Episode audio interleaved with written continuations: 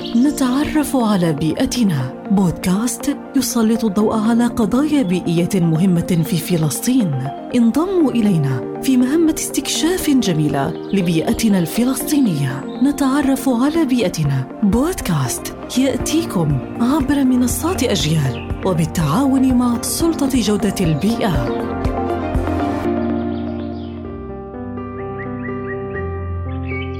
الإسلام والبيئة. اهتم الإسلام بالبيئة اهتماما كبيرا وكان له السبق في وضع القواعد والتشريعات التي تضمن سلامتها واستقرارها وجمالها وتحافظ على مواردها المختلفة. وهذا ينسجم مع نظرة هذا الدين القيم إلى الكون الذي هو من صنع الله وتدبيره. وأثر من آثار قدرته وعظمته.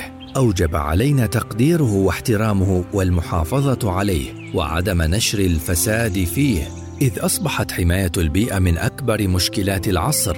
حرم الإسلام كل أسباب الفساد الحسي ومنه تلويث البيئة. حماية لها وصيانة لحق الإنسان من الضرر الذي يلحق عناصرها التي تقوم حياته عليها. كما حرم الإسلام الإسراف بكل أنواعه ومنه الإسراف في كيفية التعامل مع البيئة حتى فيما يتصل بالعبادة. كما تجلى ذلك واضحا في وصايا الرسول عليه الصلاة والسلام والخلفاء الراشدين لأمراء الجيوش في المحافظة على البيئات التي ينتشر الإسلام فيها خاصة وأن البعض منها تختلف كليا عن البيئة الصحراوية أو البيئة التي نزل فيها القرآن الكريم. وخلينا نتذكر بيئتنا كنزنا لازم نحميها ونحافظ عليها.